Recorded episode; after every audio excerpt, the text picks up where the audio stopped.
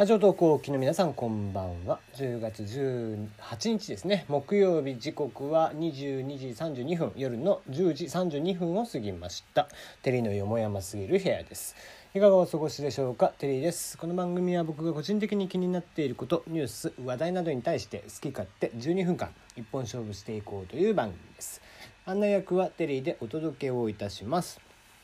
なお番組ではツイッターで質問箱用意しておりまして、そちらにおはがき等々、おはがきじゃねえね、ご質問等々受け付けております。ご意見ご感想あればそちらに送ってください。はい、ここ最近にハマってるのがありまして、博多華丸大吉先生ですね。まあ我らが、九州の大スターでございますよ。もうほんとね、九州の人間からしてというか、まあちょっと言うて南九州ではそこまでなんですけどね、やっぱ特にご本人たちも言ってますけど、北部九州ですわ。熊本、博多、あたりですね、長崎あたりまでかな、大分もそうでしょうね。北部九州、でもう大スターですね、博多華丸大吉のお二人がやっている、華丸大吉何しよとという番組が、TNC さん、テレビ西日本さんでやってるそうで、ここはね金曜日の19時からまるっと1時間やってるんですよ。で、まあ、それがねすごいなと思っていや金曜の19時からの1時間ですよ。裏番組ドラえもんとクレヨンしんちゃんだからね、そこにぶつけてくる花丸大吉ですよ。で、どんな番組かというと、花大が、地元福岡、もう福岡から出ないというルールがあって、福岡の中のどっかの町に行ってゲストさんと、2組でぶらり旅と、2組ないし、単品のピンでソロ活動してる芸人さんとかでしたら、2人ぐらい呼んで4人でとかっていう時もあるみたいなんですけど、で福岡県の各地に行って、その町をブラブラとすると、いわゆるもや様みたいなもんですよね。もやもやサマーズ2みたいなもんですわ。で純散歩とかそこら辺と同じだよね。それがねまたゆるいの地方番組っていうのもあるんだろうけどもね、平和もう平和も平和よ。で大体こうああいうねぶらり旅系のさ番組ってこう、じゃあ番組スタートしますって言ってゲストさん呼びますってなってね、じゃあいざ歩きましょうかってなったら、普通にね1軒目のお店とか入るでしょ。である程度ねああいった番組ってここら辺を歩いてくださいみたいな流れがあるんだけど、ないからさ、もう本当にブラブラしてるだけなの。お店が全然なかったりとかするしね。でしゃあないからそこら辺歩いてるおばちゃんとかに話しかけられてサインしてる様子とかねで番組中なのに普通ね番組中だとスタッフさんとかがあんまりこう大勢になってくると話しかけない、撮影してるんでみたいな形で遮るんですけど、普通に遮らないですし、で花大のお二人も、普通に喋りかけてるからさ、その場で盛り上がっちゃってで何がすごいってやっぱ博多華丸大吉はですね、もう本当、博多では、もう知らん人はいないと。だから古くはバッテン荒川、小松政夫、そして博多華丸大吉というね、九州が生んだ大スター、大スターだ、大芸人ですわ。そのね、新しい時代を作ってきた、博多華丸大吉が、そこら辺を歩いててするとですね、やっぱり地元のおっちゃんおばちゃん、子供から大人までみんな大喜びでね、ゲストさんとかの方がねなんだったらもうそこら辺とか来ないんでしょうけどね、めった来ないんでしょうけど、博多なんてそんなしょっちゅう来るもんじゃないですよ、芸能人なんか。なんですけど、博多華丸大吉の方をみんな、ワーキャー言って握手したりサインしてもらうという感じでね、もうとにかくでもね最近ねけなしたりとかさ、誰かを傷つけたりとかするとかね、危なっかしいことをするとかっていうものが笑いとにね直結していると、されている中、もう花大なんかも平和しかないわけでね、そこの地元のおっちゃんおばちゃんらとズブズブの関係ですよもうね地元なんでとにかく知り合いの企業さんお店とか多すぎて、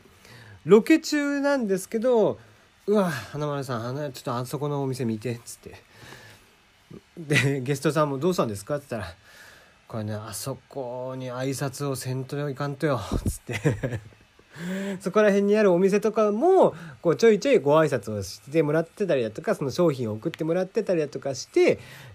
ズブズブの関係にあるというので、ズブズブの関係だからちょっと挨拶ばせにゃいかんということで、挨拶をしてい、くと、それさえもちゃんとね、収録されていると、ゆるっと始まりゆるっと終わるという感じですね。はい、もう非常に平和な番組なので、よかったら、動画等々、検索かけてもらえたらですね、おそらく出てくるんじゃないかなと思いますのでね、はい、面白いですよ。はい。なんでね、もう今日は博多弁で行ってやろうかなと思ってゆるーく博多弁で行きましょうかねっていう感じで行きましょうかね。YouTube の世界的ダウンにより人気ポルノサイトポーンハブの、トラ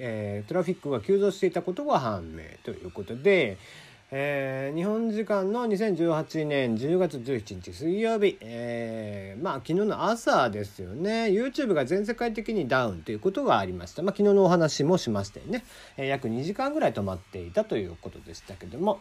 その余波を受けてといいますか、恩恵を受けてといいますか大手ポルノサイト、ポーンハブ、こちらへのトラフィックが急増したことが、早速報告をされました。こちらのですね大手ポルノサイトポーンハブさんは結構、いろんなデータをね、出してく、ることが多いんですけどもね、その兼ね合いもあってポーンハブさんが、出してきたと。ちょうどだから昨日の朝ですからね、今日海外だと夜っていうこともあるでしょうし、そのアダルトサイトを見たり、エロ動画を見る時間、見やすい見ている人が多い時間だったんでしょうなきっと。そんな中 YouTube だからちょうど向こうの夜9時、アメリカ東標準時間で夜9時だったっていうことでね、それは増えるわな通常比で 21% ということでね、みんなエロ動画が好きなんだなということなんですが、ただしその間に検索をされたキーワード、これまた面白いですね、通常と異なる兆候が見られましたということで、どんなものが調べられていたかというと、検索の1位がなんと ASMR、これが 201% 増加だったわけですね。さてこの ASMR とは何か、こちらはですね、ASMR、自律感覚絶頂反応といって、オートノーマス、センサリーメリディアンレスポンス合ってんのこれ、ある刺激がトリガーになって起こる、頭皮もしくは首肩などにかけてのゾクゾクっとする感じのことです。この ASMR、もうちょっと具体的に言いましょうか、最近はバイノーラル、マイクというのがあったりとかして、360度マイクとかがあったりするんですね。でそれ何ができるかっていうと、人間の耳に聞こえてくるような感覚で、360度になって聞くことができます。例えば、YouTube に上がっている ASMR であれば、美容室で頭を洗ってもらっている音とか、あとですね、ちょっと萌え系だと、女の子キャラの人とかが耳元で何か言ってくれる。 BL 系だと、男の子が、君のことが好きだよとかって言ってつぶやいてくれるのが、単純につぶやいてるんじゃなくて本当に耳元で囁いてる感じになるっていう感じで、それがねしかもかなりリアルに聞こえる。